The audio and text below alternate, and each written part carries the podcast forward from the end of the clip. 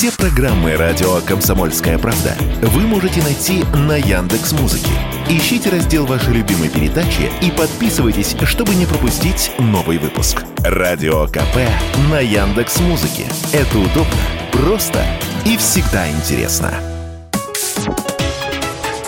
Политика на радио КП.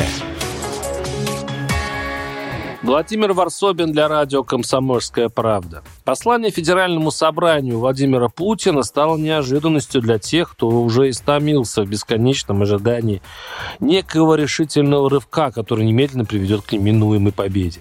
Но Путин на моей памяти произнес одну из самых вегетарианских речей за многие годы, хотя все, казалось бы, подталкивало его к обратному.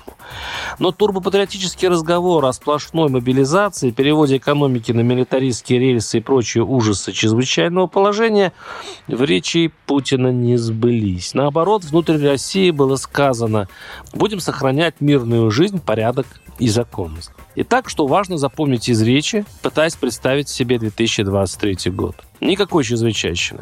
Все выборы остаются и местные, и президентские.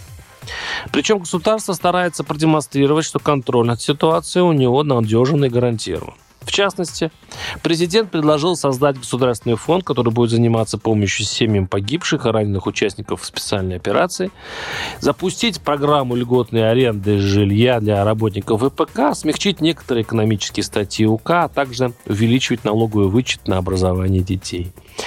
Образование, кстати, похоже, окончательно простится с баллонской системой и возвращается к классическому советскому образованию.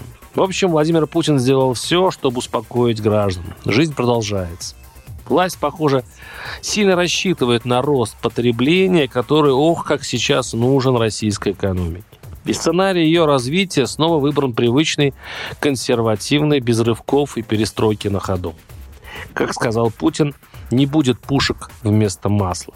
К чему, кстати, призывают горячие головы. Прекрасно осознавая, что в 21 веке эдак можно остаться без того и без другого.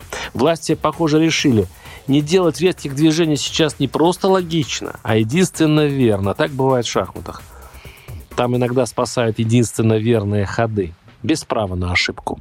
Варсобин, телеграм-канал, подписывайтесь, там есть все.